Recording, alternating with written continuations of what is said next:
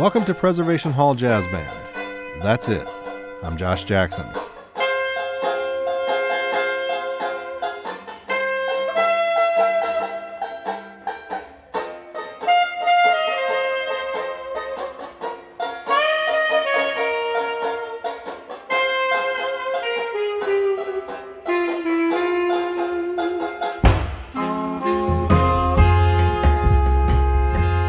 Ben Jaffe is the creative director for the band, and he's been playing tuba with them for over 20 years. His parents founded the Hall in 1961.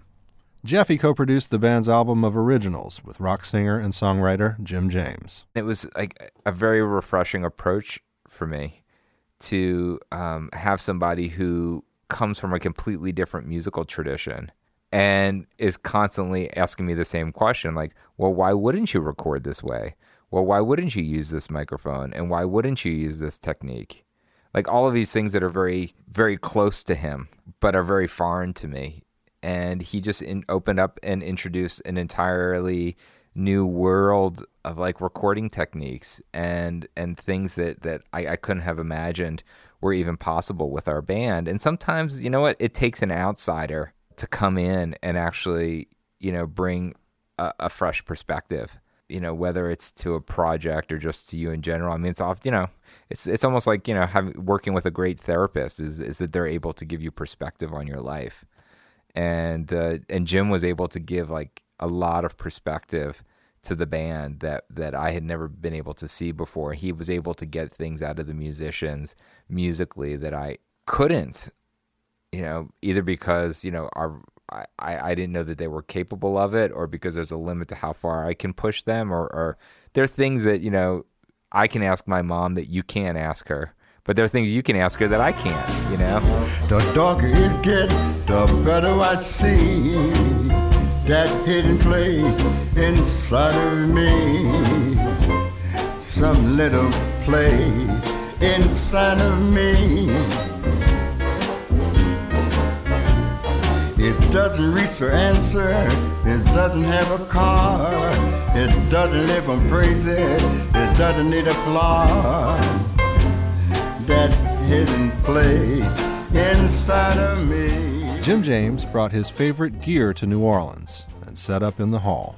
You know, we set them up in the hall where they normally set up in the hall and just mic'd the hall and mic'd them so it was less about, hey, we're in a fancy recording studio. Because I think if you took them and put them in a fancy recording studio, you could still make a good record, but it would just be kind of sterile and weird because it's not. We want the listener to feel as if they're actually in the hall hearing the band play, you know, maybe in a slightly elevated way because I wanted it to thump more and be a little bigger than that but it's like an enhanced you know like you're in the hall on acid or something but the just the sound of the hall is so beautiful. I mean, you know, talking to Ben about it, and there's really no other. Why would you try and record anywhere else? And it's hilarious recording in the hall too because it presents its own set of challenges. Like it's right against the street, you know, and it's it's like if there's you know if the Saints are playing or people are cheering outside or screaming or fire trucks or garbage trucks or like there's all this commotion, which is hilarious because that's kind of the spirit of the place. If you ever get down New Orleans way you might steer clear on St. Joseph's Day. The graveyard bones make a rattling sound. The dead get up and start walking around.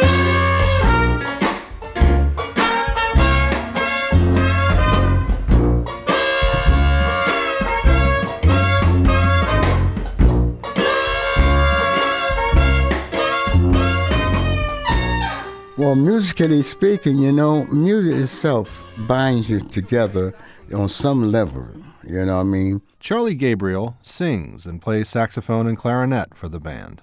If you understand music, music does something to you and you do something to the music, then everyone who's involved with this have to become a part of what that is. So the other person get his feeling and, and uh, concept of what you're dealing with, you'll get it on a level you get an understanding. See, it doesn't mean that one is right or one is wrong, but you, you have a meeting of the mind musically. You're like a marriage that brings that brings you together. I mean, I feel like it's a built thing that we built together through time. You know, and they we can trust each other because they know I'm not some guy that's in there to get them or I'm not trying to make their thing unhealthy. Co producer Jim James. That's the most important role of a producer, I think, is letting the band do their thing and just being there as a as a voice of reason, you know, and trying to say you know, at the end of the day, it's just an honest exchange between two parties because I'm just there as a discussion point, you know, and, and and if it's a healthy arrangement, you let your ego go and you accept when when you don't win. You know, because there's many times we'd go back and forth, and I'd be like, "Why don't you make it a little shorter?" And they'd be like, "Well, I just don't think it needs to be shorter." And I would be like, "Hey, it's your record. You know, you're the one that really knows in your heart what you want it to be. So I'm fine. You know, if if that if that's how you want it to be, I'm just telling you what I think." And some of those discussions can get super heated and some of them you can see really quickly, you know, oh, you're right, or oh, I'm right, or whatever.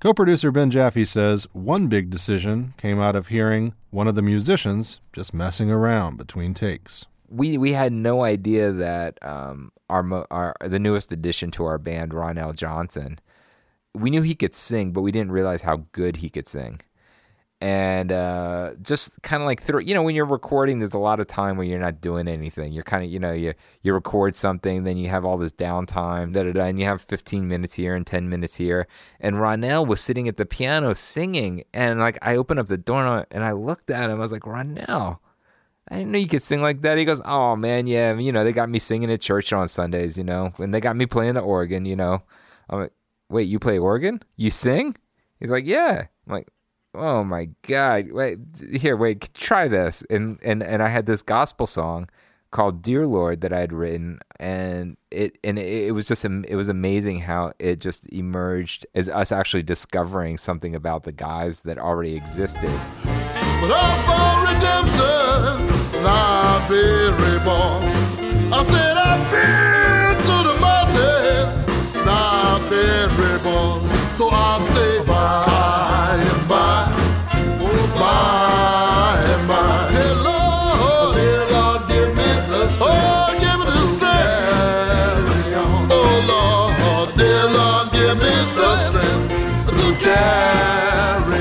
music and information can be found at legacyrecordings.com.